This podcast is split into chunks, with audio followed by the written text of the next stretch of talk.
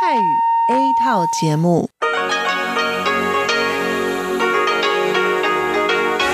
ที่นี่สถานีวิทยุเรดิโอไต้หวันอินเตอร์เนชันแนล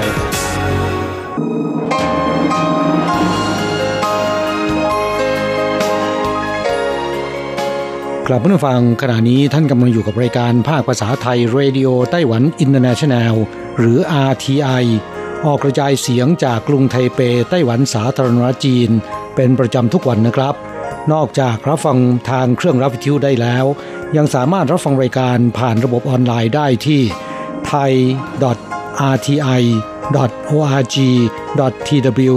หรือที่ RTI Fanpage นะครับ ขอเชิญติดตามรับฟังรายการของเราได้ ตั้งแต่บัดนี้เป็นต้นไป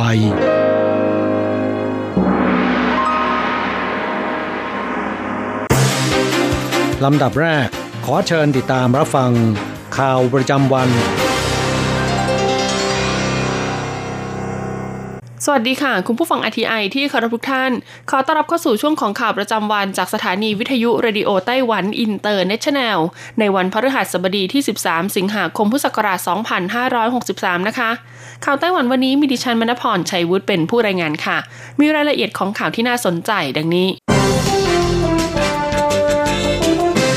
คลังสมองของสหรัฐเชิญประธานาธิบดีไช่อิงเวินร่วมประชุมผ่านระบบ conference ย้ำสี่หลักการเพื่อสันติภาพ ช่วงเย็นวันนี้ตามเวลาในไต้หวัน สถาบัน Hudson Institute และศูนย์ CAP Center for American Progress ซึ่งอยู่ในคลังสมองของทางการวอชิงตันสหรัฐอเมริกา ได้จัดการประชุมสัมมนาในประเด็นเกี่ยวกับ พิทักษ์ไต้หวันเพื่อเป็นป้อมปราการแห่งเสรีภาพของภาคพื้นอินโดแปซิฟิก โดยการนี้ได้เชิญประธานาธิบดีไช่อิงเวินกล่าวปาฐกถาผ่านระบบ video conferenceถึงการเผชิญหน้ากับความท้าทายทางการทูตความมั่นคงและเศรษฐกิจ ประธานาธิบดีไช่อิงเหวินกล่าวว่า ระหว่างที่ทั่วโลกกำลังมุ่งเน้นกับการต่อสู้วิกฤตโรคระบาดที่กำลังรุนแรง กลับมีอีกฝ่ายที่กำลังเพิ่มภัยคุกคามต่อเสรีภาพและประชาธิปไตย ซึ่งฮ่องกงถือเป็นตัวอย่างที่เห็นได้อย่างชัดเจน สิ่งนี้ทำให้ไต้หวันต้องขึ้นมาเป็นแนวหน้าของจุดยืนด้านเสรีภาพและประชาธิปไตย โดย 4 ปีหลังจากนี้รัฐบาลจะมีภาระความรับผิดชอบที่ไม่อาจหลีกเลี่ยงได้ โดยเฉพาะนโยบายสองฝั่งช่องแคบที่ต้องจัดการอย่างละเอียดรอบคอบมากขึ้น เพื่อรักษาสันติภาพความมั่นคง และปกป้องเสรีภาพในระบอบประชาธิปไตย ตามหลักสี่ประการที่เคยกล่าวไว้ในพิธีสาบานตนเข้ารับตำแหน่ง เมื่อวันที่ 20 พฤษภาคมที่ผ่านมา คือสันติภาพเสมอภาคประชาธิปไตยและการเจรจาไต้หวันจะยึดหลักการนี้เพื่อรักษาความสัมพันธ์สองฝั่งช่องแคบแสวงหาการอยู่ร่วมกันอย่างสันติ และหลีกเลี่ยงสิ่งที่จะทำให้ความสัมพันธ์สองฝั่งช่องแคบเกิดความเสื่อมถอย ประธานวุฒิสภาสาธารณรัฐเช็กจะนำคณะเยือนไต้หวัน 30 สิงหาคมนี้ กระทรวงการต่างประเทศเผยไม่ยอมจำนนต่อการข่มขู่ของจีน ในวันนี้นายเจียงเซิน อธิบดีกรมยุโรปกระทรวงการต่างประเทศไต้หวันเผยว่า นายมิลอสไวซัสซี่ ประธานวุฒิสภาสาธารณรัฐเช็ก จะนำคณะเดินทางเยือนไต้หวันในระหว่างวันที่ 30 สิงหาคมถึง 4 กันยายนพุทธศักราช 2563 ซึ่งตามรัฐธรรมนูญของสาธารณรัฐเช็ก ประธานวุฒิสภาเป็นตำแหน่งสำคัญรองจากประธานาธิบดีเท่านั้น โดยการมาเยือนไต้หวันครั้งนี้นอกจากจะช่วยกระชับความสัมพันธ์แบบทวิภาคีแล้ว ยังช่วยให้ความสัมพันธ์ในด้านอื่นๆ ระหว่างไต้หวันกับหลายประเทศในภูมิภาคยุโรป พัฒนาไปในทิศทางที่ดีขึ้น โดยเฉพาะอย่างยิ่งความชัดเจนเกี่ยวกับแนวคิด เรื่องการปกป้องความมั่นคงเสรีภาพและประชาธิปไตย นายเจียงเซินกล่าวว่า 韦德奇参议长此次来访，获得捷克参议院的高度支持，就是要彰显维护民主自由的决心，不会屈服中共威权的胁迫。 การเดินทางมาเยือนไต้หวันของประธานวุฒิสภาสาธารณรัฐเช็กครั้งนี้ ได้รับการสนับสนุนอย่างเต็มที่จากวุฒิสภาสาธารณรัฐเช็กเพื่อแสดงให้เห็นถึงความมุ่งมั่นในการปกป้องเสรีภาพและประชาธิปไตย และจะไม่ยอมจำนนต่อการข่มขู่คุกคามจากจีนแผ่นดินใหญ่ นอกจากนี้จะยังมีการหารือระหว่างไต้หวันกับสาธารณรัฐเช็กในด้านเศรษฐกิจ เกี่ยวกับการเสริมสร้างความร่วมมือทางการค้าแบบตลาดเสรีด้วย เปลี่ยนขยะให้มีมูลค่าไต้หวันประสบความสำเร็จในการเพาะเลี้ยงต้นกล้าจากปุ๋ยหมักเศษอาหาร คุณรู้หรือไม่คะว่าในแต่ละปีคนไต้หวันทิ้งขยะเศษอาหารในปริมาณมากเท่าไหร่ จากสถิติของทบวงอนุรักษ์สิ่งแวดล้อมไต้หวันพบว่าเมื่อปีคศ2019 ทั่วไต้หวันมีขยะเศษอาหารที่สามารถนำกลับมารีไซเคิลได้ประมาณ 590,000 ตัน ซึ่งหากนำขยะปริมาณเท่านี้มาเรียงซ้อนกัน จะเทียบเท่ากับอาคารไทเป 101จำนวน 13,500 ตึกเลยทีเดียว ด้วยเหตุนี้การรีไซเคิลขยะเศษอาหารจึงช่วยลดปริมาณขยะที่ต้องกำจัดทิ้งในแต่ละปีได้มาก กลุ่มอนุรักษ์สิ่งแวดล้อมเขตจูซานเมืองหนันโถ ได้ทำการเปลี่ยนขยะเศษอาหารเหล่านี้ให้มีมูลค่ามากขึ้น ด้วยการนำไปรีไซเคิลเป็นปุ๋ยหมักสำหรับใช้ในการเพาะเลี้ยงต้นกล้า ของไม้ดอกไม้ประดับสายพันธุ์ต่างๆ ซึ่งต้นกล้าที่เพาะปลูกโดยปุ๋ยหมักเหล่านี้เจริญงอกงาม และมีความแข็งแรงต่อโรคและแมลง ทีมอนุรักษ์สิ่งแวดล้อมจูซันกล่าวว่าต้นกล้าของไม้ดอกไม้ประดับกว่า 50,000 ต้น ที่เพาะปลูกในเรือนกระจกแห่งนี้ล้วนใช้ปุ๋ยหมักที่ทำจากขยะเศษอาหารทั้งสิ้น โดยเรานำขยะเศษอาหารมาแบ่งแยกประเภทก่อน จากนั้นจึงนำไปใส่ในถังที่เตรียมไว้เพื่อทำการระเหยน้ำออกให้ขยะแห้ง จากนั้นนำเข้าสู่กระบวนการบดให้ละเอียด แล้วนำเข้าสู่กระบวนการหมักโดยใช้เวลาประมาณ 3 เดือน ก็จะได้ปุ๋ยหมักอินทรีย์ที่มีสารอาหารครบถ้วนตามที่พืชต้องการ ซึ่งต้นกล้าที่พอได้จากปุ๋ยหมักเหล่านี้จะถูกส่งไปปลูกตามสวนสาธารณะโรงเรียนและสถานที่ราชการต่างๆ พบหน้ากากอนามัยปลอมบนเว็บไซต์ขายของออนไลน์หลังประชาชนไต้หวันเริ่มแย่งซื้อและกักตุนหน้ากากอนามัยอีก ไต้หวันเกิดสถานการณ์แย่งซื้อและกักตุนหน้ากากอนามัยอีกแล้วค่ะ บนเว็บไซต์ขายของออนไลน์อย่าง Shopee จึงพบการจำหน่ายหน้ากากอนามัยปลอมมากขึ้น โดยบริษัทสิงห์ทอ Universal Incorporation ที่กลายเป็นส่วนหนึ่ง ของทีมผู้ผลิตหน้ากากอนามัยแห่งชาติของไต้หวัน หลังเกิดสถานการณ์แพร่ระบาดของโควิด -19 ได้ออกมาแถลงว่า บริษัทผลิตหน้ากากอนามัยเพียง 2 สีคือเขียวกับฟ้า และจำหน่ายเฉพาะแบบขายส่งไม่มีการแยกขายปลีก ดังนั้นเมื่อเร็วๆนี้ที่พบเห็นเว็บไซต์ Shopeeขายหน้ากากอนามัยสีอื่น ๆ ที่บนกล่องเขียนว่าผลิตโดยบริษัท Universal Incorporation มีการประทับตา MIT แต่ฉลากข้างกล่องพิมพ์ภาษาจีนตัวย่อ จึงน่าจะเป็นของปลอมบริษัท Universal Incorporation ย้ำว่าผลิตเพียงหน้ากากอนามัยทั่วไป วัตถุดิบที่ใช้เป็นเกรดดี หน้ากากอนามัยจึงมีความหนาและแน่น ยากที่จะแยกแยะด้วยตาเปล่า ส่วนตาปั๊มเมดอินไต้หวันหรือ MIT ก็ปลอมได้ไม่ยาก ประชาชนทั่วไปจึงยากที่จะแยกแยะได้ อย่างไรก็ตามนะคะสำนักงานอาหารและยาไต้หวันแนะนำว่า หน้ากากอนามัยสำหรับใช้ในทางการแพทย์จัดอยู่ในหมวดสินค้าควบคุม ต้องมีเลขที่ใบอนุญาตกำกับจึงจะสามารถจำหน่ายได้ หากละเมิดกฎหมายโดยทำการปลอมแปลง ไม่ว่าจะเป็นในขั้นตอนการผลิตหรือการจัดจำหน่าย มีโทษจำคุกสูงสุดถึง 5 ปี และปรับสูงสุดถึง 20 ล้านเหรียญไต้หวันไต้หวันเพิ่มการตรวจสอบโกดังสินค้าตามท่าเรือ พบ 3 แห่งเก็บแอมโมเนียมไนเตรต หลังจากสัปดาห์ที่แล้วเกิดเหตุระเบิดครั้งใหญ่ที่กรุงเบรุตเลบานอน จนสร้างความเสียหายให้กับประชาชนเป็นจำนวนมาก ซึ่งสาเหตุการระเบิดครั้งนี้เป็นผลจากการระเบิดของสารแอมโมเนียมไนเตรตปริมาณ 2,750 ตัน ที่ถูกเก็บไว้ที่ท่าเรือเบรุตนานถึง 6 ปี โดยไม่มีมาตรการรักษาความปลอดภัยใด ๆ ส่งผลให้บริษัทการท่าเรือไต้หวันค่ะเร่งดำเนินการตรวจสอบโกดังเก็บของ และคลังสินค้าบริเวณท่าเรือต่างๆ ทั่วไต้หวันอย่างเข้มงวด เพื่อจะได้ดำเนินมาตรการป้องกัน ไม่ให้เกิดเหตุการณ์ดังกล่าวขึ้นในอนาคต จากการตรวจสอบของบริษัทการท่าเรือไต้หวันพบว่า ทั่วไต้หวันมีคลังสินค้าบริเวณท่าเรือ 3 แห่งที่เก็บสารแอมโมเนียมไนเตรตไว้ ซึ่งปริมาณไม่คงที่ เนื่องจากมีการนำออกไปใช้ และมีการนำเข้ามาเก็บเพิ่มอยู่อย่างต่อเนื่องโดยล่าสุดที่ตรวจสอบพบท่าเรือจีหลงมี 11 ตู้คอนเทนเนอร์ ท่าเรือไถจง 28 ตู้คอนเทนเนอร์ และท่าเรือเกาสง 14 ตู้คอนเทนเนอร์ จึงได้แจ้งไปยังบริษัทที่เป็นเจ้าของตู้คอนเทนเนอร์ดังกล่าว ให้เพิ่มการตรวจสอบดูแลความปลอดภัยอย่างเข้มงวด เพราะแม้แอมโมเนียมไนเตรตเป็นสารเคมีอันตราย แต่ตามการจำแนกประเภทสินค้าอันตรายทางทะเลระหว่างประเทศ ไม่ได้ระบุว่าแอมโมเนียมไนเตรตเป็นสินค้าอันตรายสูง ตามกฎหมายท่าเรือพาณิชย์ ที่ต้องนำออกจากท่าเรือภายในเวลา 24 ชั่วโมง ดังนั้นจึงสามารถนำสินค้าดังกล่าวพักไว้ที่คลังสินค้าเป็นระยะเวลานานได้ ทั้งนี้แอมโมเนียมไนเตรตนอกจากจะใช้ในอุตสาหกรรมการผลิตวัตถุระเบิดแล้ว ยังใช้ผลิตปุ๋ยให้กับภาคเกษตรกรรมอีกด้วย นครเทาหยวนปรับจริงคนสูบบุหรี่หน้าร้านสะดวกซื้อเริ่ม 5 พฤศจิกายนนี้ กองอนามัยนครเทาหยวนเผยว่าตอนนี้ได้รับความร่วมมือจากร้านสะดวกซื้อร้านกาแฟ และร้านค้าที่มีแฟรนไชส์ในเขตพื้นที่นครเทาหยวนจำนวน 20 บริษัท ประกอบด้วย7 e เ e ่ e อ Family Mart High Life OK Mart Simple Mart Starbucks 85 Coffee Bakery Luisa Coffee Mr. Bao Coffee Dante Coffee a g u r a Coffee Karma Coffee Donut McDonald KFC Pizza Hut Mod Burger Domino Pizza Napoli Pizza และซับเวย์รวมทั้งหมด 1,800 สาขา ให้กลายเป็นพื้นที่ปลอดบุหรี่ โดยตั้งแต่วันที่ 5 สิงหาคมที่ผ่านมาได้เริ่มมีการติดป้ายประกาศห้ามสูบบุหรี่ทั้งบริเวณทางเท้า ลานพักผ่อนและที่จอดรถตรงประตูด้านหน้าร้าน เพื่อให้ประชาชนรับทราบถึงกฎระเบียบดังกล่าว และค่อยๆ ปรับเปลี่ยนพฤติกรรมการสูบบุหรี่ จากนั้นตั้งแต่วันที่ 5 พฤศจิกายนพุทธศักราช 2563 เป็นต้นไป ผู้ที่ฝ่าฝืนกฎระเบียบห้ามสูบบุหรี่ตามประกาศดังกล่าว จะต้องระวังโทษปรับไม่เกิน 10,000เหรียญไต้หวัน ส่วนผู้ประกอบการหากพบว่ามีมีการติดตั้งอุปกรณ์ที่เกี่ยวข้องกับการสูบบุหรี่ไว้ในบริเวณดังกล่าว จะต้องระวังโทษปรับสูงสุดไม่เกิน 50,000เหรียญไต้หวันจบการรายงานข่าวไต้หวัน สวัสดีค่ะ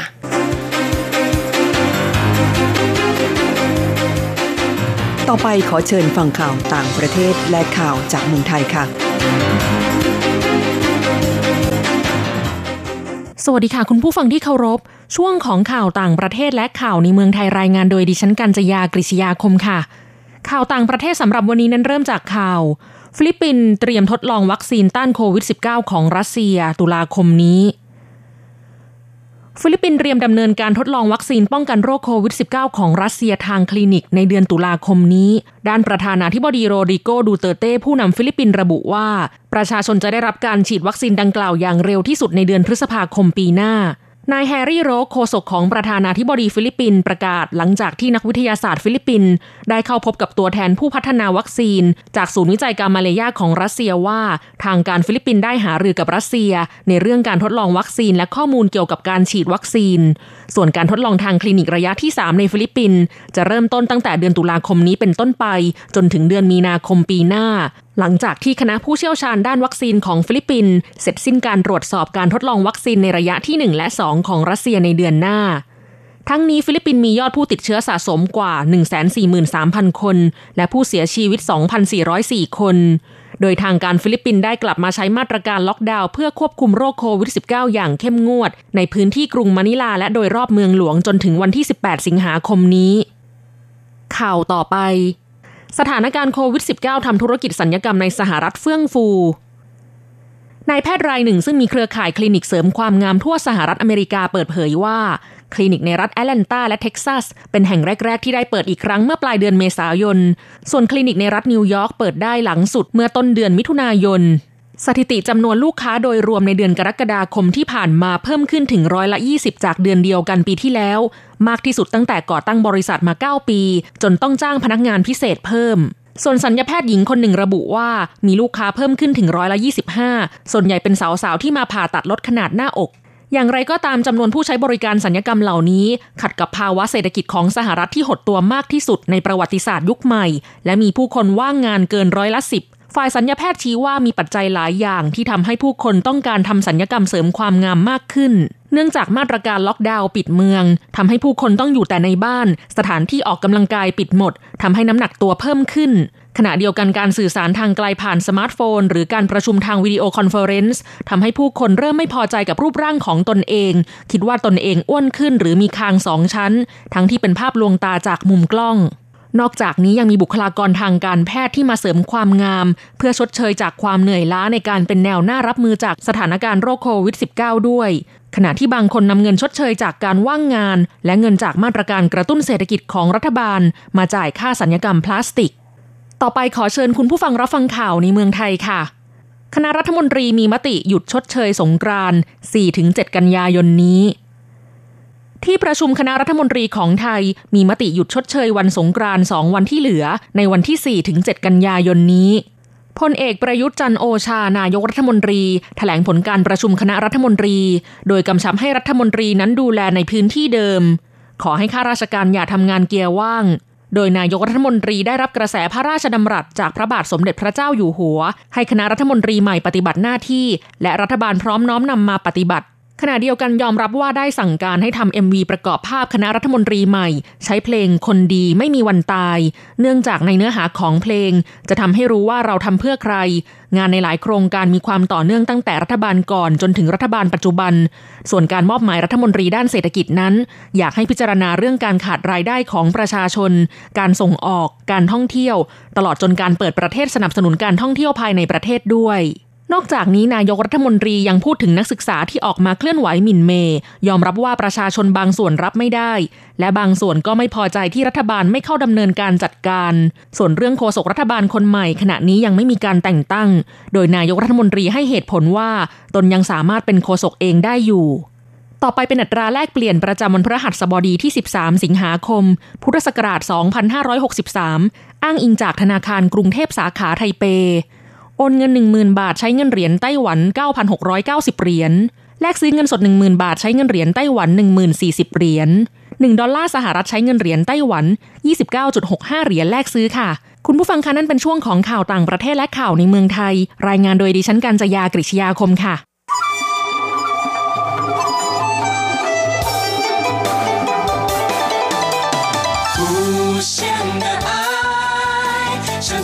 世界传开永恒的关怀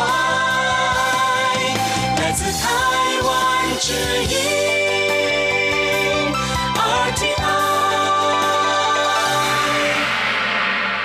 ครับคุณครับขณะนี้คุณกำลังติดตามรับฟังรายการภาคภาษาไทยจากสถานีวิทยุ RTI ซึ่งส่งกระจายเสียงจากกรุงไทเป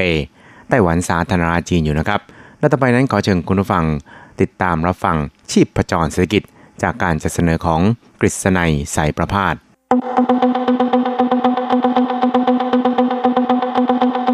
เศรษฐกิจก้าวไกลประชาสุขสันต์จับชีพประจรเศรษฐกิจสู่บันไดแห่งความผาสุก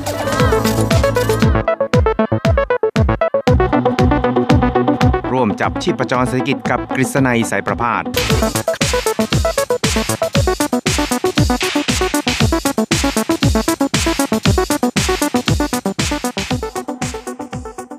สวัสดีครับคุณผู้ฟังที่รักและเคารพทุกท่านครับผมกฤษณัยสารพาดก็กลับมาพบกับคุณผู้ฟังอีกครั้งหนึ่งครับ ในช่วงเวลาของ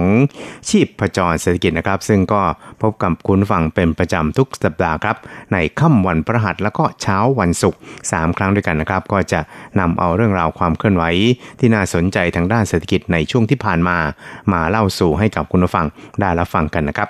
ครับสำหรับเรื่องแรกที่เราจะมาคุยกันวันนี้นะครับ ก็เป็นเรื่องราวเกี่ยวกับผลกระทบจากถานการณ์โควิดที่ผ่านมานะครับ ซึ่งคุณผู้ฟังก็คงจะทราบดีแล้วนะครับว่ามันได้ส่งผลกระทบต่อภาคธุรกิจทั้ง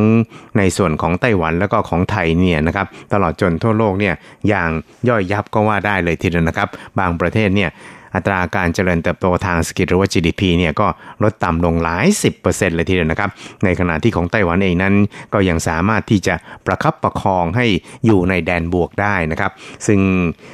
ถึงแม้ว่าจะอยู่ในแดนบวกได้ แต่ว่าหลายธุรกิจหลายภาคส่วนนี่นะครับ ก็ต้องประสบกับสภาวะที่ใกล้จะต้องปิดกิจการลงนะครับ หรือว่าต้องมีการปลดพนักงานนะครับ เลิกจ้าง ตลอดไปจนถึงการชะลอการจ้างงานนะครับ แต่ว่ากิจการหนึ่งที่เรียกว่าได้รับอานิสงจากโควิด -19 นี่นะครับ ก็เห็นจะได้แก่กิจการการค้าออนไลน์นะครับ ซึ่งก็คือหมายความว่าเป็นการสั่งซื้อสินค้า สั่งซื้ออาหารเนี่ยในระบบออนไลน์นะครับก็คือทั้งโทรศัพท์มือถือนะครับทั้งในระบบอินเทอร์เน็ตเนี่ยก็สามารถขึ้นไปบนเว็บไซต์ แล้วก็สั่งให้ คนเนี่ยเอาของที่เราต้องการมาส่งที่บ้านได้นะครับ ซึ่งก็รู้สึกว่าช่วงหลังๆนี่นะครับ เราก็จะเห็นบรรดาพนักงานนะครับที่รับจ้างในการส่งอาหารเนี่ยนะครับ เยอะแยะนะครับตะเวนไปทั่วไทเปนะครับ แม้แต่ในเมืองไทยเนี่ยก็คิดว่ามีอยู่ไม่น้อยเลยทีเดียวนะครับ ซึ่งนอกจากมี Uber Eats แล้วเนี่ยครับก็ยังมีอีกหลายเจ้านะครับ ไม่ว่าจะเป็นเอ่ออะไรนะครับลาลาม ลาลาฟู้ดนะครับหรือว่าเป็นฟู้ดแพนด้านะครับที่ใหญ่ ๆ หน่อยนะครับแล้วก็ยังมีแกร็บมีอะไรเนี่ยในส่วนของไต้หวันเองในไทเปเนี่ยนะครับก็รู้สึกว่าผู้ที่มายึดอาชีพในการส่งอาหารตามบ้านนี่นะครับก็เพิ่มสูงขึ้นเพราะว่า คนตกงานนะครับก็ต้องพยายามดิ้นรนนะครับ ซึ่งเท่าที่ทราบเนี่ยก็มีหลายอาชีพทีเดียวครับที่ไม่มีงานทำโดยเฉพาะอย่างยิ่งอาชีพที่เกี่ยวข้องกับทางด้านการท่องเที่ยวนะครับ ไม่ว่าจะเป็นพวกไกด์พวกพนักงานโรงแรมนะครับ หรือว่าพวกที่ขับรถทัวร์อะไรทำนองนี้นะครับ ก็ต้องหันมายึดอาชีพพิเศษนะครับก็คือการส่งอาหารไปตามบ้านนะครับ ก็เรียกได้ว่าสามารถที่จะประคับประคอง การใช้ชีวิตได้ไปพอสมควรเลยทีเดียวนะครับครับและจากสถิติของทางกระทรวงเศรษฐการไต้หวันนี่นะครับ ก็พบกับบอกว่าในช่วงครึ่งแรกของปีนี้นี่นะครับการค้าออนไลน์ในไต้หวันนี่นะครับมียอดมูลค่าสูงถึง 158,700 ล้านเหรียญไต้หวันนะครับพุ่งกระฉูดเลยทีเดียวครับถึง 17.5%นะครับซึ่งก็เรียกได้ว่าเป็นการสวนกระแสกับการค้าประเภทอื่นๆนะครับ ครับซึ่งกรณีดังกล่าวนี่นะครับทางกระทรวงเศรษฐการไต้หวันนะครับ ก็ระบุว่าในช่วงปี 2017 นี่นะครับ จนถึงขณะนี้นี่นะครับก็การค้าที่เป็นการค้าแบบออนไลน์นี่นะครับ ก็มียอดมูลค่าจากเดิมนี่นะครับ 228,300 ล้านเหรียญไต้หวันนี่นะครับ พุ่งกระฉูดไปเป็น 287,300 ล้านเหรียญไต้หวันในปี 2019 นะครับ ซึ่งแต่ละปีนั้นมียอดที่พุ่งสูงขึ้นเนี่ยถึง 12.2%เลยทีเดียวครับแต่ว่าเฉพาะในครึ่งแรกของปีนี้เนี่ยก็ดันยอดขึ้นไปถึง1มือเอ่อ1แสน5หมื่นกว่าล้านแล้วนะครับ ก็คิดว่าตลอดทั้งปีเนี่ยน่าที่จะมียอดที่สามารถ ขยับตัวให้สูงขึ้นได้มากกว่านี้อีกไม่น้อยเลยทีเดียวนะครับ เพราะฉะนั้นเนี่ยก็เรียกได้ว่าเป็นการรับอนิสงจากโควิด -19 นะครับซึ่งถึงแม้ว่าผู้คนเนี่ยไม่อยากจะเห็นมันก็ตามนะครับ แต่ว่า การค้าออนไลน์เนี่ยก็ถือว่าเป็นอีกประเภทหนึ่งนะครับที่สร้างมูลค่าทางเศรษฐกิจเนี่ยได้ไม่น้อยเลยทีเดียวนะครับ โดยเฉพาะอย่างยิ่งในส่วนของการค้าออนไลน์ที่เป็นการสั่งซื้อสินค้าเครื่องอุปโภคบริโภคต่างๆเนี่ยนะครับ ปรากฏว่ามีการเพิ่มขึ้นถึง 45.1%นะครับ ก็เรียกได้ว่าเพิ่มขึ้นมากที่สุดก็ว่าได้เลยทีเดียวนะครับ และเราก็คงจะต้องจับตามองกันต่อไปครับว่า การค้าแบบออนไลน์นี่นะครับ ในช่วงครึ่งหลังของปีนี้นั้น จะมีการเติบโตมากน้อยเพียงใดนะครับ ก็คิดว่าน่าที่จะเป็นอีกพลังหนึ่งนะครับในการที่จะดันให้เศรษฐกิจไต้หวันนั้นพุ่งสูงขึ้นนั่นเองครับ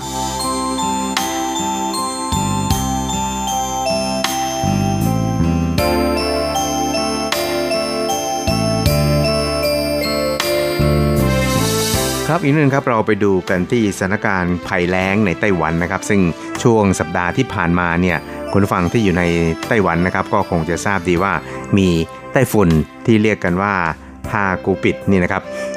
เคลื่อนตัวเข้ามาอย่างไต้หวันนะครับ ซึ่งถึงแม้ว่าจะไม่เเข้ามาไต้หวันโดยตรง แต่ว่าก็นำเอาน้ำฝนเข้ามา ไม่ไม่น้อยเลยทีเดียวนะครับ โดยเฉพาะอย่างยิ่งมันได้ทำให้น้ำในเขื่อนในไต้หวันเนี่ยมีปริมาณเพิ่มขึ้นถึง 93 ล้านตันนะครับ ซึ่งก็เรียกได้ว่าเป็นตัวเลขที่ทำให้ผู้คนเนี่ยนะครับเริ่มที่จะหายใจหายใจคอเนี่ยคล่องมากขึ้นนะครับ แต่ว่า ผู้เชี่ยวชาญ หรือว่าผู้ที่เกี่ยวข้องกับการสนองน้ำหรือว่าทางด้านชลประทานในไต้หวันเนี่ยก็บอกว่าตอนนี้เนี่ยยังวางใจอะไรไม่ได้นะครับ เพราะฉะนั้นถึงแม้ว่าจะมีปริมาณน้ำเข้ามาถึง 93 ล้านตันแล้วก็ตามเนี่ยนะครับ ก็ยังคงต้องพิจารณาแล้วก็จับตานะครับว่าจะมีไต้ฝุ่นลูกอื่นๆเนี่ยเอา ปริมาณน้ำฝนกลับเข้ามาอย่างไต้หวันอีกหรือเปล่าอะไรทำนองนี้นะครับ ซึ่งในส่วนนี้นะครับคุณหวังหงผูนะครับในฐานะผู้อำนวยการสำนักงานเลขานุกการของกรมชลประทานไต้หวันนั้น ก็ได้ ระบุครับโดยบอกครับบอกว่า这关乌山头应该是批量最多的哈，大概有三千万吨左右。那南化大概有一千。ครับเขาก็เล่าให้ฟังครับบอกว่าปริมาณน้ำฝนที่เข้ามาเนี่ยนะครับ ส่วนใหญ่เนี่ยก็จะตกลงไปในเขื่อนที่ทางภาคกลางแล้วก็ภาคใต้ค่อนข้างมากนะครับ ประมาณ 30 ล้านตันนะครับ ส่วนที่เหลือนะครับก็กระจายไปตกไปในเขื่อนต่างๆครับก็ มีปริมาณน้ำฝนที่เพิ่มขึ้นอีกประมาณร้อยละ 25 ซึ่งก็เรียกว่าไม่เลวนักนะครับแล้วก็ตามครับทางกรมชลประทานไต้หวันนั้นก็ได้ย้ำครับบอกว่าถึงแม้ว่าไต้ฝุ่นลูกนี้นะครับจะพาเอาน้ำฝนเนี่ยเข้ามายังเขื่อนกั้นน้ำในไต้หวันเนี่ยถึง 93 ล้านตันก็ตามนะครับ แต่ว่าก็ยังคงไม่สามารถที่จะผ่อนคลายสภาวะการขาดแคลนน้ำ อย่างถอนรากถอนโคนไปได้นะครับ แต่ว่าก็ทำให้สภาวะการขาดแคลนน้ำเนี่ยก็ผ่อนคลายลงไม่น้อยเหมือนกันนะครับ แต่ก็ไม่ควรที่จะวางใจ เพราะฉะนั้นในช่วงต่อไปเนี่ยเราก็คงจะต้องติดตามกันต่อไปครับว่าไต้ฝุ่นลูกต่อๆไปนะครับจะนำเอาน้ำฝนเข้ามาอย่างไต้หวันเนี่ยสักเท่าไหร่นะครับ ซึ่งในช่วงนี้นี่นะครับไม่ว่าจะเป็นเขื่อนกั้นน้ำที่อูซานโถนะครับ หรือว่า อีกหลาย ๆ ที่นี่นะครับ ก็ยังคงมีปริมาณน้ำฝนที่อยู่เหลืออยู่เพียงแค่ประมาณ 30-40%เท่านั้นเอง บางแห่งนี่นะครับก็อาจจะเหลือไม่ถึง30%ซะด้วยซ้ำไปครับ เพราะฉะนั้นเนี่ยการใช้น้ำต่างๆ ในไต้หวันนั้น ก็ยังคงต้องประหยัดกันเอาไว้นะครับ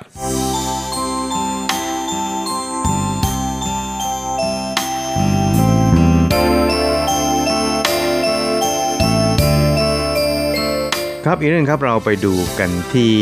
ในช่วงปิดภาคฤดูร้อน ซึ่งก็เรียกว่ากำลังจะหมดลงเนี่ยนะครับ ก็ปรากฏว่าในส่วนของบรรดานักเรียนนักศึกษาในไต้หวันนี่นะครับ ก็อาศัยช่วงปิดภาคฤดูร้อนนี่นะครับ ไปหารายได้พิเศษนะครับ โดยการทำงานพิเศษ ซึ่งก็เรียกได้ว่าเป็นช่วงที่ หลายๆ ส่วนนี่นะครับก็นิยมที่จะจ้างบรรดาเด็กนักเรียนนักศึกษาเหล่านี้นี่นะครับมาช่วยงานในภาคฤดูร้อนนะครับ แต่ก็ตามนี่นะครับทางกระทรวงแรงงานของไต้หวันนั้น ก็ได้เรียกร้องให้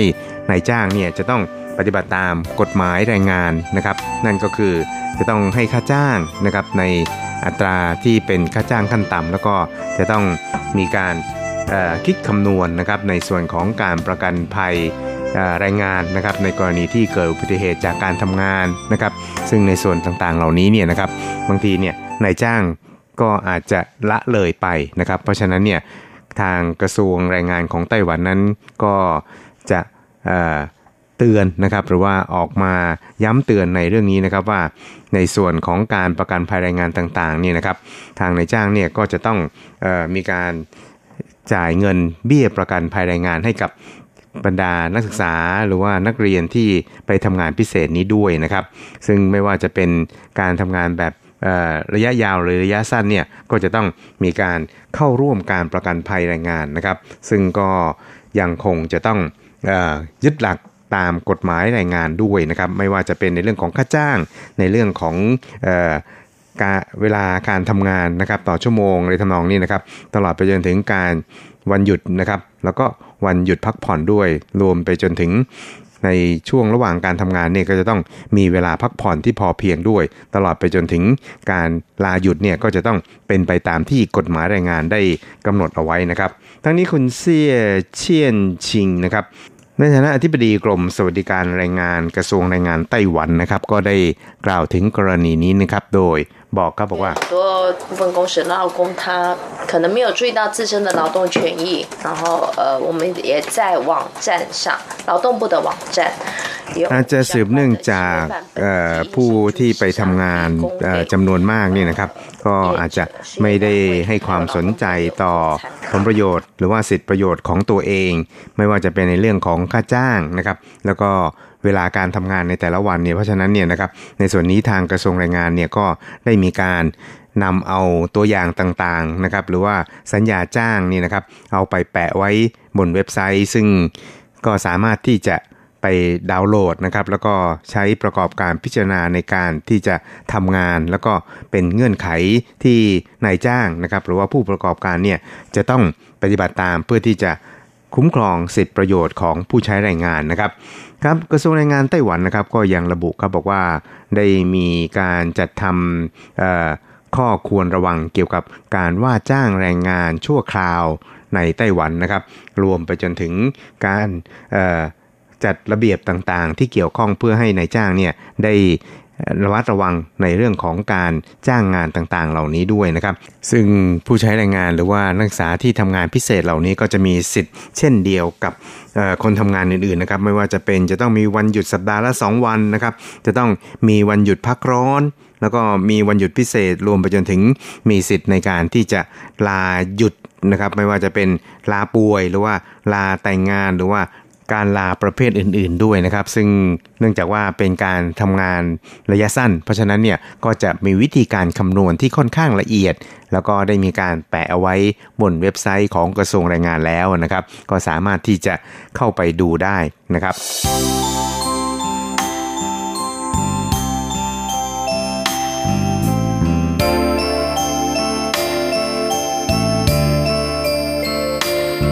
ครับคุณครับเวลาของ ชีพจรเศรษฐกิจในวันนี้ก็หมดลงแต่เพียงเท่านี้ครับ เราจะกลับมาพบกันใหม่ในสัปดาห์หน้า สวัสดีครับ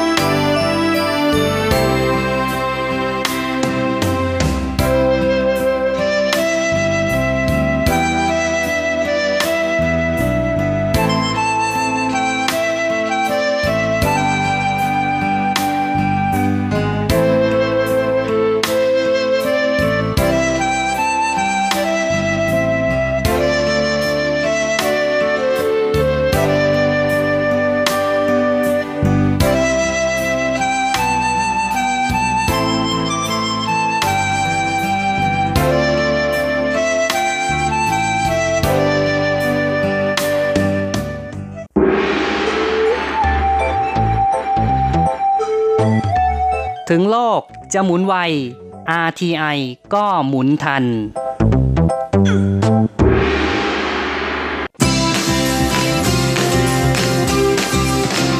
ข่าวเด็ดกีฬามัน รู้ลึกฉับไว ไม่ว่าที่ไหนในโลกกว้างกับทีระยางและเจาะลึกกีฬาโลก สวัสดีครับคุณฟังทุกท่านผมธีระยาง พร้อมด้วยเจาะลึกกีฬาโลกประจำสัปดาห์นี้ก็กลับมาพบกับคุณฟังอีกแล้ว เช่นเคยเป็นประจำพร้อมข่าวกีฬาเด็ด ๆ มันๆ จากทั่วโลก และสำหรับสัปดาห์นี้เราก็มาเริ่มกันที่ข่าวคราวของการแข่งขันกีฬาโอลิมปิกแบบอุ่นเครื่องนะที่ ทบวงกีฬาของไต้หวันได้จัดขึ้นนะเพื่อที่จะเตรียมความพร้อมนะและรักษาสภาพความฟิตของร่างกายให้เหล่านักกีฬาที่จะเป็นตัวแทนของชาติไปลงแข่งในกีฬาโอลิมปิกนะซึ่งปีนี้ก็โดนเลื่อนไปเป็นปีหน้า นะล่าสุดเมื่อช่วงสุดสัปดาห์ที่ผ่านมาก็มีการแข่งขันหลายประเภททีเดียวนะฮะอย่างนักกีฬาที่เราเราคุ้นเคยกันดีก็เป็นกีฬายกน้ำหนักหญิงนะฮะที่มีสาวกัวซิ่งฉุนนะฮะเจ้าของสถิติโลก 2 รายการนะฮะในประเภทยกน้ำหนักหญิง 59 กิโลกรัมก็ร่วมลงแข่งด้วย โดยโกซิงชุนนั้นสร้างสถิติโลกนะฮะใน 2 ประเภทก็คือในท่าคลีเนียนเจิร์กที่น้ำหนัก 140 กิโลกรัม กับน้ำหนักรวมนะที่ 246 กิโลกรัม และในการแข่งขันโอลิมปิกอุ่นเครื่องของไต้หวันครั้งนี้นั้นโกซิงฉุนนะฮะเธอไม่ได้ลดน้ำหนัก แล้วก็ทำน้ำหนักมาอยู่ในพิกัดที่เธอลงแข่งประจำนะก็คือในรุ่น 59 กิโลกรัมนะฮะโดยเธอหันมาลงแข่งในรุ่น 64 กิโลกรัมหญิงซึ่งเจ้าตัวก็บอกว่าการลงแข่งในครั้งนี้เนี่ยเธอก็ไม่ได้ตั้งเป้าอะไรนะแค่ว่าอยากที่จะเอาชนะตัวเองให้ได้ เพราะช่วงนี้ยังไงก็ไม่มีการแข่งขันในระดับนานาชาติอยู่แล้ว จริงๆ ในผลงานของเธอในการแข่งขันทัวร์นาเมนต์นี้นะก็จะไม่โดนบันทึกลงสถิตินะไม่ว่าเธอจะทำได้ดีแค่ไหนก็ตาม เพราะว่ามันไม่ใช่การแข่งขันอย่างเป็นทางการ แต่โกซิงฉุนก็บอกนะว่าเธอเตรียมที่จะเข้าลงแข่งในการแข่งขันกีฬาแห่งชาติของไต้หวันนะที่กำลังจะมีขึ้นในเดือนตุลาคมนี้ด้วยนะพร้อมกันนี้ เธอก็ประกาศเลยนะว่าหวังที่จะทำลายสถิติเดิมที่ลินจือฉีเคยทำเอาไว้นะในส่วนของท่า snatch สำหรับ รุ่น 64 กิโลกรัมหญิงนะฮะที่น้ำหนัก 105 กิโลกรัมนะโดยเธอตั้งเป้าว่าจะยกให้ได้ 106 กิโลกรัมอย่างไรก็ดีในการแข่งขันครั้งนี้เนี่ยก็ปรากฏว่าโกซิงฉุนนั้น ก็ยกไม่สำเร็จนะฮะโดยในท่า clean and jerkที่เธอครองสถิติโลกอยู่นั้น เธอเรียกน้ำหนัก 2 ครั้งนะฮะก็คือ 136 กิโลกรัมกับ 141 กิโลกรัม ซึ่งเธอก็ ยกไม่ขึ้นนะไม่สามารถยกขึ้นและในการยกครั้งที่ 3 นั้นยังลื่นหกล้มนะก้นจำเบาเสียด้วย แต่เจ้าตัวก็ยังให้สัมภาษณ์อย่างอารมณ์ดีทีเดียวนะว่าก็ถือว่ายังไงก็ยังคงเป็นประสบการณ์ที่ดี โดยเฉพาะในส่วนของการปรับสภาพร่างกายนะและการกลับมายกน้ำหนัก ที่ 140 กิโลกรัมอีกครั้งหนึ่งเนี่ยเป็นอะไรที่เธอบอกว่ามีแรงกดดันค่อนข้างมากทีเดียว เพราะว่าเธอไม่ได้ยกน้ำหนักที่ 140 กิโลกรัมมานานพอสมควรแล้ว ก็ถือเป็นความท้าทายอย่างหนึ่งนะซึ่งเธอก็ยังเล่าอีกนะครับบอกว่าตอนแรกโค้ชนั้นเดาว่าเธอน่าจะยกขึ้นมาแค่ช่วงแรกนะแล้วก็ค่อยปล่อยทิ้ง แต่ว่าแม่ ก็นั่นแหละนะก็นึกไม่ถึงเหมือนกันว่าครั้งที่ 3 นั้นจะถึงกับลื่นลงไปแบบนั้นเลยโดยนอกจากในส่วนของโกซิงสุนกับกีฬายกน้ำหนักลาวนะอีกหนึ่งโฟกัสของวงการกีฬาไต้หวันก็อยู่ที่กีฬาปืนสั้นอัดลมหญิงนะฮะซึ่งแม้มีนักกีฬาสาวสวย ขวัญใจสื่อมวลชนอย่างอูเจียอิงร่วมลงแข่งด้วยในประเภทปืนสั้นอัดลมหญิงระยะ 10 เมตรซึ่งในรอบชิงนั้นเป็นการพบกันระหว่างสองสาวที่ได้สิทธิ์ได้ตัวโอลิมปิกแล้วนะฮะอย่างอูเจียอิงและเทียนเจียเจินโดยคู่นี้ก็เพิ่งจะเจอกันในวันก่อนนะฮะในการแข่งขันประเภทปืนสั้นอัดลมแบบผสมชายหญิง นะฮะระยะ 25 เมตร รอบชิงนะะซึ่งสุดท้ายนั้นสาวเทียนนะฮะได้เหรียญทองในขณะที่น้องอูได้แค่เหรียญทองแดงซึ่งในครั้งนี้ทั้งสองฝ่ายต่างก็ทำคะแนนสูสีกันมากเลยนะแต่ก็มามาถึงนัดที่ 21 นะฮะกลายเป็นว่าอุจยาอิงดันทำพลาดนะฮะยิงได้แค่ 7.9 คะแนน เท่านั้นก็เลยทำให้คะแนนเป็นฝ่ายตาม แต่ว่าสุดท้ายแล้วในส่วนของ 3 นัดสุดท้ายนั้น เธอสามารถกลับมาอยู่ในเกมของตัวเองได้สำเร็จนะฮะแล้วก็สามารถตั้งสมาธิได้ดีจนยิงได้ 10 แต้มรวดทั้ง 3 นัด นะก็เลยทำให้สามารถเฉือนเอาชนะคู่แข่งไปเพียงแค่ 1.4 คะแนนเท่านั้น พร้อมกับคว้าเหรียญทองในการแข่งขันครั้งนี้โดยน้องอูเธอก็ให้สัมภาษณ์หลังจบการแข่งขันนะฮะบอกว่าเธอรู้สึกเลยว่าเเป็นเหมือนกับของขวัญที่สวรรค์ประทานให้กับเธอนะทำให้เธอรู้ว่าเธอมีศักยภาพมาก และแน่นอนว่าเธอมีประสบการณ์นะที่ในการแข่งขันค่อนข้างจะเยอะก็เลยทำให้สามารถกลับมาอยู่ในเกมของตัวเองได้สำเร็จแม้ว่าจะมีการทำผิดพลาดไปนะฮะแล้วก็ยังไงก็ตามนะถึงแม้ว่าจะมี 7.9 คะแนนนัดนั้น แต่โดยรวมๆแล้ว เธอก็ยังค่อนข้างจะรู้สึกพอใจนะฮะในการแข่งขันของเธอในฟอร์มของเธอในวันนี้ โดยเฉพาะในส่วนของการยิงเข้าเป้า 10 คะแนนนั้น ก็มีเปอร์เซ็นต์ค่อนข้างจะสูงทีเดียวนะการที่สามารถทำคะแนนได้เต็มนะในสภาพการแข่งขันที่มีความกดดันแบบนี้เนี่ยก็ถือว่าเป็นอะไรที่น่าพอใจทีเดียวส่วนอูเจียเจินแม้ว่าจะได้แค่เหรียญเงิน แต่เจ้าตัวก็ยอมรับ นะว่าจริงๆ เธอไม่ได้ฝึกซ้อมการยิงเป้าในระยะ 10 เมตรมานานพอสมควรแล้วเหมือนกันนะแต่การที่ยังสามารถเข้าถึงรอบชิงนะแล้วก็คว้าเหรียญเงินมาได้ โดยแพ้แบบเฉียดฉิวแค่นี้นะก็เป็นอะไรที่เธอรู้สึกดีใจมากๆ ส่วนสำหรับในประเภทเป้าบินหญิงนั้นก็มีเซอร์ไพรส์เล็กน้อยนะฮะก็เป็นนักกีฬารุ่นเดอะลินอีจินที่เป็นผู้คว้าเหรียญทองมาครองได้สำเร็จในการแข่งขันรอบชิงชนะเลิศนะฮะซึ่งในการยิง 10 นัดนั้นเธอทำได้ถึง 8 นัด และแม้ว่าในการแข่งขันกีฬาโอลิมปิก ตเกียวที่จะมีขึ้นในปีหน้านั้น เธอจะไม่ได้ร่วมลงแข่งด้วยนะฮะแต่เธอก็ยินหวันว่าก็ยังจะมีการเตรียมพร้อมเพื่อที่จะลงแข่งโดยตั้งเป้านะจะไปร่วมการแข่งขันกีฬาเอเชียนเกมที่หังโจนะที่จะมีขึ้นในอีก 2 ปีข้างหน้าต่อไป โดยนี้จินก็ถือเป็นมือเก่าของวงการเป้าบินไต้หวันคนหนึ่งนะเธอเข้าร่วมแข่งขันโอลิมปิกนะคือ ผ่านรอบคัดเลือกได้ตั๋วไปลงแข่งมา 4 ครั้งซ้อนนะตั้งแต่ปี 2000นะฮะแล้วก็แม้ว่าในปีที่แล้วไอ้ปีนี้เนี่ยเธอจะไม่ได้ผ่านการคัดเลือกนะเข้าไปก็ยังรู้สึกว่าสภาพร่างกายของเธอค่อนข้างจะพร้อม โดยเฉพาะในส่วนของโอลิมปิกอุ่นเครื่องที่ทาง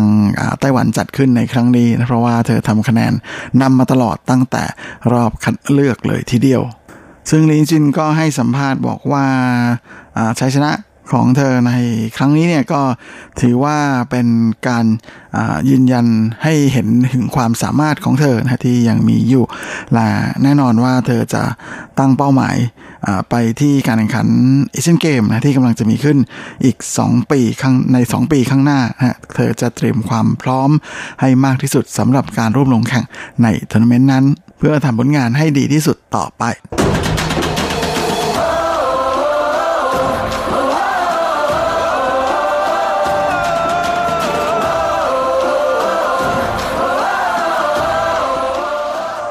อีกข่าวในวันนี้ก็มากันที่ข่าวคราวของแวดวงกีฬาเทนนิสกันนะกับศึกแกรนด์สลัมรายการสุดท้ายเอ้ไม่ใช่ ปกติจะเป็นรายการสุดท้ายนะปีนี้ไม่ใช่แล้วนะเนื่องจากพิษโควิด นั่นก็คือ US Open นะฮะซึ่งกำลังจะเริ่มเปิดฉากในวันที่ 31 สิงหาคม โดยปีนี้ก็มีการประกาศ ตัวนักกีฬาที่ผ่านเข้ารอบ main draw แล้วนะก็มีนักกีฬาไต้หวันไปร่วมลงแข่งด้วยหลายคนทีเดียวนะทั้งเซซวยแล้วก็ยังมีรูเยนซินนะรวมไปถึงจวงจีเซิงนะในประเภทชายเดี่ยว แล้วก็หญิงเดี่ยวลาล่าสุด ทางยูสเพนก็ประกาศยอดเงินรางวัลรวมอของปีนี้นะโดยมีมูลค่าลดลงจากปีที่แล้วประมาณ 5%นะฮะ โดยมีเงินรางวัลรวม 53.4 ล้านเหรียญสหรัฐ หรือประมาณ 1,590 ล้านเหรียญไต้หวัน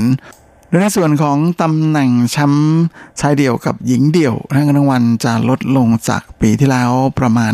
850,000 เหรียญสหรัฐ หรือลดลงประมาณ 25 ล้านกว่ากว่า NT นะโอ้โห แต่ว่า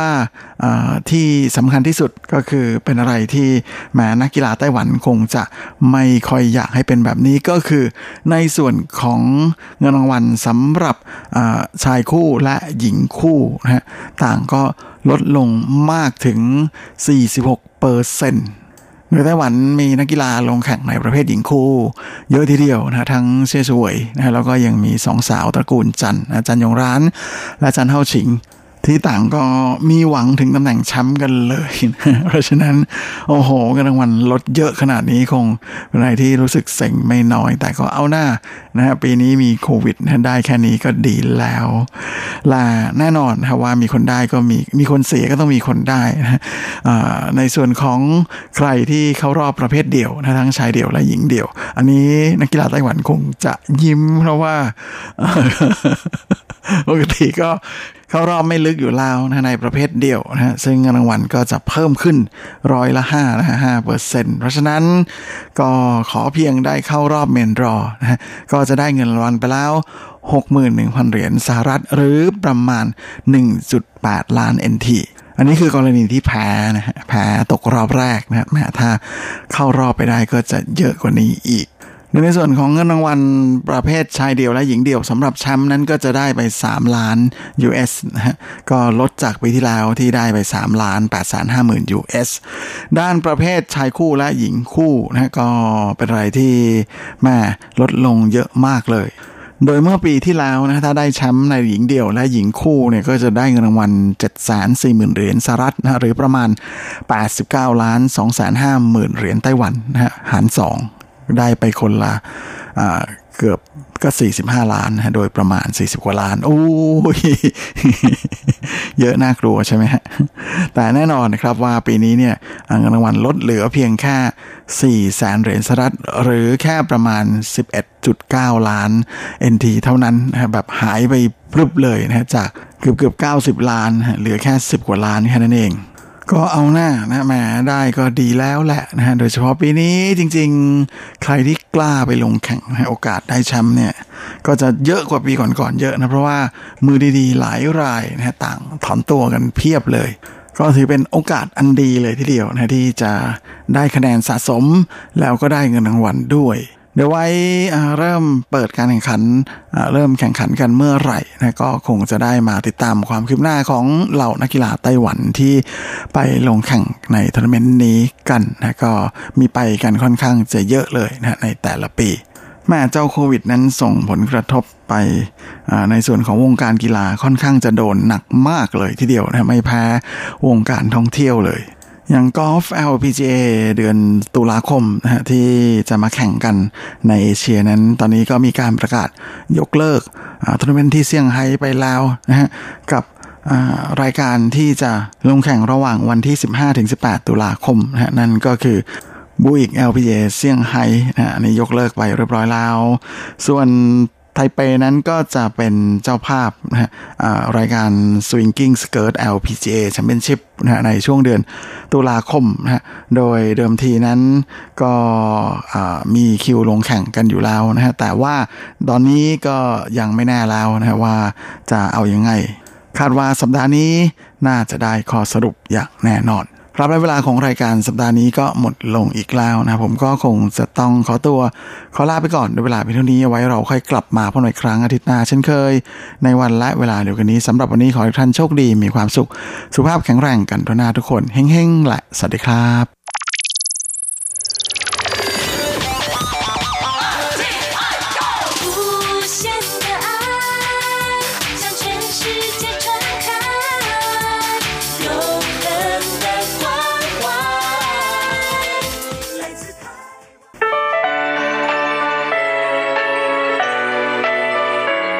ช่วงเวลาแห่งความอร่อยกับรายการเลาะรั้วครัวไต้หวันมาแล้วครับ เราจะพาคุณเข้าครัวเปิดตำรา หาสูตรเด็ดเคล็ดลับความอร่อย แวะชิม แชะ แชร์อาหารหลากรสหลายสไตล์ในไต้หวัน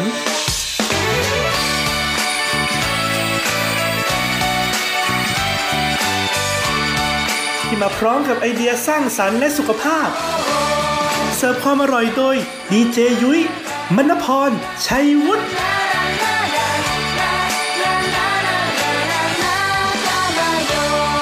ดีค่ะ คุณผู้ฟัง RTI ที่คารพทุกท่านขอต้อนรับเข้าสู่รายการเลาะรั้วครัวไต้หวันค่ะ รายการที่จะนำเสนอเรื่องราวของความอร่อยที่เกิดขึ้นในไต้หวันนะคะดำเนินรายการโดยดิฉันดีเจยุ้ยมณพรชัยวุฒิค่ะสำหรับเรื่องราวความอร่อยของเราในสัปดาห์นี้ค่ะ บอกเลยว่ามีความเกี่ยวข้องกับของหวานคุณผู้ฟังที่คนไต้หวันนะคะ นิยมทานกันมาก ๆ เลยทีเดียว ของหวานชนิดนี้เนี่ยนะไม่รู้ว่ายุ้ยจะจัดอยู่ในหมวดเบเกอรี่ดีไหมนะคะ หรือว่าจะจัดเป็นหมวดแบบว่าขนมท้องถิ่นดีนะ เพราะว่าสิ่งที่กำลังจะพูดถึงต่อไปนี้ก็คือทาร์ตไข่ หรือที่ภาษาจีนเรียกกันว่าตั้นถานั่นเองค่ะคุณผู้ฟัง หากคุณอาศัยอยู่ในไต้หวันนะคะ แล้วก็อยากจะรับประทานทาร์ตไข่หรือว่าตั้นถาเนี่ยหนึ่งร้านเลยนะคะ ที่เรียกได้ว่า 90%ของคนไต้หวันเนี่ยจะนึกถึง แล้วก็พุ่งตรงไปที่นั่นรับรองว่าจะต้องได้รับประทานทาร์ตไข่รสชาติแบบมาตรฐาน original อย่างแน่นอนเลย ก็คือ KFC นั่นเองค่ะ ซึ่งก็จะแตกต่างจากที่ประเทศไทยค่ะ เพราะว่า KFC เมืองไทยเนี่ยไม่มีทาร์ตไข่จำหน่าย ซึ่งราคาจำหน่ายทาร์ตไข่ของ KFC เนี่ยก็อยู่ที่กล่องละร้อยกว่าบาทนะคะ ชิ้นหนึ่งเนี่ยก็อยู่ที่ประมาณ27-28บาทถ้าวิจำไม่ผิดนะคุณผู้ฟัง กล่องหนึ่งเนี่ยก็จะบรรจุได้ 6 ชิ้น แต่ว่าจะซื้อแยกเป็นชิ้นก็ได้นะคะ แต่ว่านอกเหนือจากทาร์ตไข่ของ KFC แล้วค่ะ จริง ๆ แล้วเนี่ยไต้หวันนะยังถือเป็นประเทศที่เรียกได้ว่ารวบรวมเอาทาร์ตไข่จากหลายภูมิภาคในเอเชียมาไว้ที่นี่อีกด้วยนะไม่ว่าจะเป็นทาร์ตไข่จากมาเก๊าจากฮ่องกงนะคะ จากจีนหรือว่าจากญี่ปุ่นจากเกาหลีนะคะต้องบอกเลยว่ามากันจากหลากหลายพื้นที่มากๆค่ะ เพราะคนไต้หวันเนี่ยชอบรับประทานทาร์ตไข่มากจริงๆแต่ในปีคศ2020 แบบนี้ค่ะทาร์ตไข่ร้านไหนนะคะ จะถูกใจโดนใจคนไต้หวันนะคะ หรือว่าเพิ่งมาใหม่เป็นน้องใหม่มาแรงในวงการทาร์ตไข่เลย วันนี้เรามีมาอัปเดตให้ฟังกันถึง 10 ร้านเลยทีเดียวค่ะคุณผู้ฟัง จะมีร้านไหนบ้างจะใช่ร้านที่อยู่ใกล้ๆบ้านคุณ หรือเป็นร้านที่คุณเคยรับประทานแล้วหรือเปล่า บางร้านมีสาขาอยู่ในเมืองไทยหรือเปล่านะอันนี้ไม่แน่ใจเหมือนกันนะคะ ถ้าพร้อมแล้วเราไปเปิดตำราความอร่อยกันเลยดีกว่าค่ะ ช่วง เปิดตำรา ความอร่อย เรามาเริ่มกันที่อันดับหนึ่งเลยดีกว่าค่ะ กับร้านที่มีชื่อว่าไทช่างปิงเจียร้านนี้ค่ะต้องบอกเลยว่าเป็นร้านเก่าแก่ของฮ่องกงนะคะ ที่มาเปิดสาขาอยู่ในไต้หวันค่ะ สาขาแรกของเขาเลยนะคะ อยู่ที่สถานีรถไฟปั่นเฉียวของนครนิวไทเปค่ะ แต่ล่าสุดนะคะก็ได้มีการเปิดสาขาในไต้หวันต่อไปอีกนะที่สนามบินเถาหยวนก็มีนะคะ หรือว่าจะเป็นย่านการค้าซินอี้นะคะ ก็มีเช่นเดียวกัน เขาบอกว่าลักกษณะเฉพาะตัวของทาร์ตไข่ร้านนี้นะคะ ก็คือทั้งแป้งทั้งไส้เลยทีเดียวค่ะ เรียกได้ว่าแป้งไส้เนี่ยหล่อหลอมผสมรวมกันออกมาเนี่ยกลายเป็นรสชาติที่โอ้โห รับประทานแล้วรู้สึกประทับใจมากๆนะคะ เพราะว่าตัวแป้งของเขาค่ะจะมีลักษณะเหมือนแป้งเอแครคุณผู้ฟังอ่าจะไม่เหมือนกับแป้งแข็งๆแล้วก็จะไม่เหมือนแป้งพายด้วยนะ จะมีความเป็นแป้งเอแครค่ะ ส่วนตัวไส้ของเขานะคะ จะมีความรู้สึกเหมือนว่าคุณน่ะรับประทานในส่วนของอะไรล่ะโมจิอ่าผสมไอศครีมผสมแบบวิปครีมอะไรอย่างเงี้ยรวมๆกัน รสชาติทาร์ตไข่ของร้านนี้ก็มีให้เลือกหลากหลายเช่นเดียวกันค่ะ มีทั้งรสชาติตามฤดูกาลแล้วก็รสชาติพิเศษที่ทางร้านเนี่ยคิดค้นขึ้นมาเองด้วยนะคุณผู้ฟังอย่างเช่นนะคะ ถ้าเป็นช่วงหน้าร้อนเนี่ยจะมีรสทุเรียนผสมมอสซาเรลล่าชีสค่ะ นั้นเวลารับประทานไปเนี่ยก็จะมีกลิ่นของทุเรียนแล้วก็มีความหนึบหนึบเหนียวเหนียวๆของชีสด้วยนะ หรือว่าจะเป็นรสนี่เลยค่ะ วิปครีมนมสดนะคะ อันนี้ก็ได้รับความนิยมมาก ๆ เช่นเดียวกัน ต่อมาอันดับที่ 2 ค่ะ คือร้านที่มีชื่อว่าทันเต่าเซียงกังฉาชันทิง ร้านนี้ชื่อก็บอกแล้วนะคะว่าเป็นเซียงกังฉาชันทิงค่ะ ดังนั้นก็ต้องเป็นร้านอาหารสไตล์ฮ่องกงนะคะ ที่มีขายพวกติมซัมนะคะ แล้วก็มีในส่วนของทาร์ตไข่เนี่ยจำหน่ายด้วยเช่นเดียวกันค่ะ ซึ่งร้านนี้ก็เป็นแฟรนไชส์มาจากฮ่องกงเช่นเดียวกันนะคะ มีชื่อภาษาอังกฤษว่าโฮโนลูลูนะ ปัจจุบันก็จะมีสาขาอยู่ในย่านการค้าซินอี้นะคะ มีอยู่ 2 สาขาด้วยกัน ถ้าไปถึงแถวย่าน 101 อะไรอย่างเงี้ยแล้วนะคะ ก็สามารถ search หาโฮโนลูลูได้เลยนะ ต้องบอกเลยละค่ะว่าความพิเศษของทาร์ตไข่ร้านนี้นะคะ ก็คือตัวแป้งค่ะ ลักษณะแป้งของเขาเนี่ยจะเป็นเหมือนแป้งพาย ที่เขาบอกว่าซ้อนกันนะคะถึง 192 ชั้น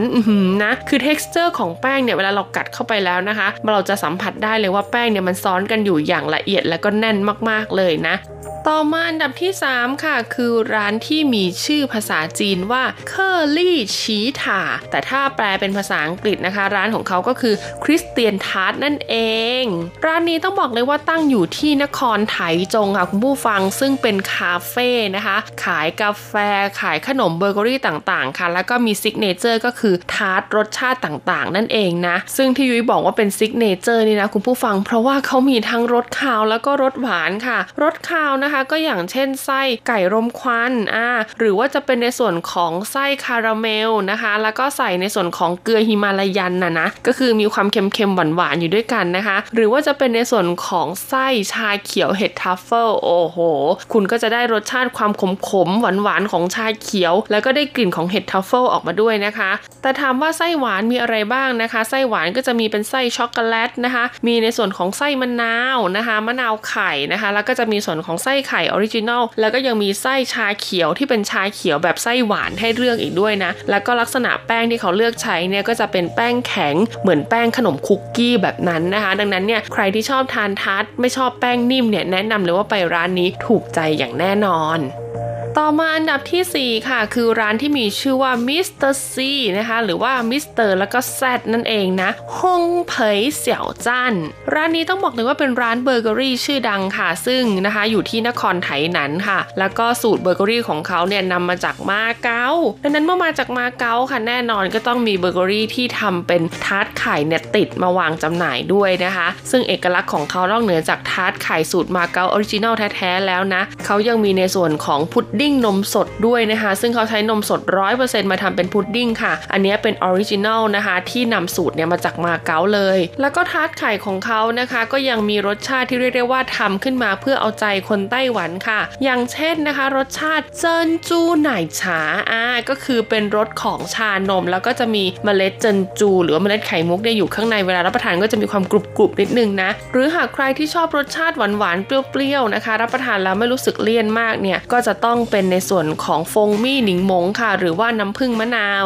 หรือว่าจะเป็นรสชาติล่าสุดนะคะ ที่เขาคิดค้นขึ้นมาก็จะเป็นช็อกโกบานาน่าค่ะ ก็คือมีช็อกโกแลตกับกล้วยผสมกันนั่นเอง ต่อมาอันดับที่ 5 ค่ะ คือร้านที่มีชื่อว่าไทซิ่งช้าชันทิง ร้านนี้เป็นแฟรนไชส์มาจากฮ่องกงนะคะ คุณผู้ฟังปัจจุบันเนี่ยมีสาขาอยู่ที่ห้าง ATT for Fun นะคะ ย่านการค้าซินอี้กรุงไทเปค่ะ ต้องบอกเลยว่าเป็นอีกหนึ่งร้านเก่าแก่ของฮ่องกงเลยนะ คือที่ฮ่องกงเนี่ยเปิดมาตั้งแต่ปี 1989 แล้วผู้ฟังคิดดู คือถ้าไม่อร่อยจริงเนี่ยอยู่ไม่ได้ขนาดนี้นะคะ ซึ่งชาวเน็ตนะคะก็บอกว่าจริง ๆ แล้วเนี่ยเขาอะขึ้นชื่อในเรื่องของของคาวนะ แต่ถ้าสังเกตดีๆเนี่ยก็จะมีทาร์ตไข่วางจำหน่ายอยู่ด้วยละค่ะ ซึ่งความพิเศษของทาร์ตไข่ของเขานะคะ อยู่ที่ตัวแป้งค่ะ เพราะเป็นทาร์ตไข่ที่แป้งบางแล้วก็ไส้เนี่ยทะลักมากๆนะคุณผู้ฟัง ความบางของแป้งค่ะ ก็เลยทำให้เราเนี่ยสามารถรับประทานได้ต่อเนื่องแบบไม่ต้องหยุดเลยทีเดียว ต่อมาอันดับที่ 6 ค่ะ คือร้านที่มีชื่อว่า เป้ยหลินจีเป่า ผู่ซื่อตั้นทา ร้านนี้ค่ะตั้งอยู่ที่เขตเมืองจังหว้านะคะ แล้วก็เดิมทีค่ะ ร้านเขาก็จะขายขนมในสไตล์ของไต้หวันนะ พวกขนมเปี๊ยกขนมไหวพระจันทร์ขนมพายสับปะรดต่างๆ เหล่านี้นะคะ แต่เมื่อทำขนมในสไตล์แบบนี้แล้วค่ะ สูตรหรือว่าตัวแป้งนะคะ หรือว่าวัตถุดิบที่นำมาใช้เนี่ยก็ไม่ได้แตกต่างจากในส่วนของทาร์ตไข่มาก พอคนไต้หวันนิยมรับประทานทาร์ตไข่มากขึ้นค่ะ เจ้าของร้านเนี่ยก็ตัดสินใจนะคะ เพิ่มเมนูในส่วนของทาร์ตไข่ลงไปเพื่อวางจำหน่ายด้วยแหละค่ะ ร้านนี้เนี่ยสามารถซื้อผ่านทางออนไลน์ได้ด้วยนะคุณผู้ฟัง เพราะว่าทาร์ตไข่ของเขาเนี่ยมีหลายแป้งหลายไส้มากๆเลยค่ะ มีทางลักษณะของแป้งที่เป็นแป้งแข็งเหมือนแป้งคุกกี้แล้วก็แป้งที่เป็นชั้นๆ เหมือนแป้งผายด้วยนะคะ ส่วนตัวไส้ไม่ต้องพูดถึงค่ะชอบแบบไหนนะคะ เลือกได้เลยนะ ทั้งในส่วนของน้ำตาลทรายแดงนะคะเฮยถังไส้ถั่วแดงนะคะ หรือว่าจะเป็นนะคะทาร์ตไข่ charcoal นะที่ตัวแป้งเนี่ยจะเป็นสีดำนะคะ แล้วก็ไส้ตรงกลางเนี่ยเป็นไข่เหลืองๆเลยทีเดียวนะคะ หรือว่าจะเป็นในส่วนของอันนี้เลยค่ะ巧克力 อ่านะคะ หรือว่าไส้ช็อกโกแลตนั่นเองค่ะ ซึ่งล่าสุดนะคะต้องบอกเลยว่าเขาก็มีความ create ไปอีกนะ ด้วยความที่คนไต้หวันเนี่ยชอบกินขนมเปี๊ยะไส้ไข่เค็มใช่ไหมเขาก็มีการนำเอาไข่เค็มเนี่ยแหละค่ะ ไปยัดในส่วนของไส้ทาร์ตไข่อีกทีนึงคุณผู้ฟังก็คือว่าหน้าตาเป็นทาร์ตไข่แต่หั่นครึ่งมาแล้วเนี่ย texture ไส้ข้างในของเขาเนี่ยเหมือนไส้ขนมเปี๊ยะเป๊ะเลยทีเดียว ต่อมาอันดับที่ 7 ค่ะ คือร้านเทียนฮาวินหรือว่า Tim Ho Wan นั่นเอง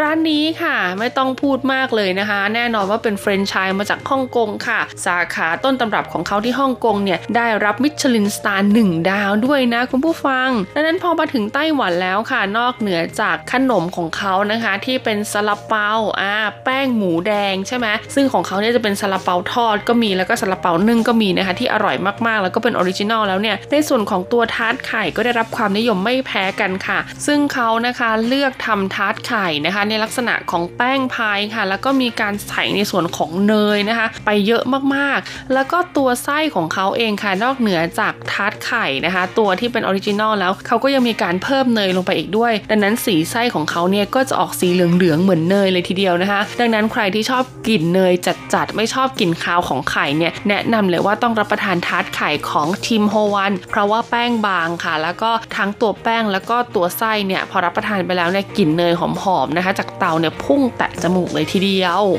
ต่อมาอันดับที่ 8 ค่ะ คือร้านที่มีชื่อว่าหูซันเหลยช่วงอี้ตั้นทา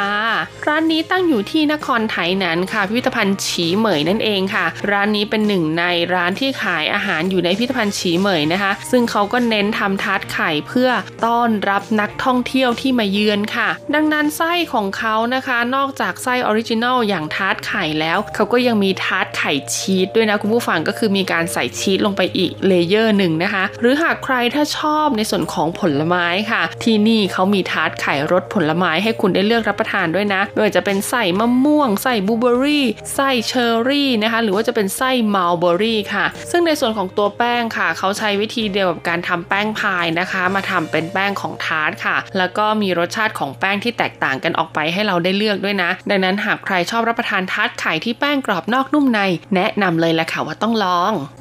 ต่อมาอันดับที่ 9 ค่ะ คือร้านตั้นติ้งตั้นหานนะคะ ตั้งอยู่ที่นครไถจงค่ะ เอกลักษณ์ของร้านนี้เริ่มจากตัวแป้งก่อนเลยค่ะ ที่เขาบอกว่าแป้งเขาเนี่ยซ้อนกันถึง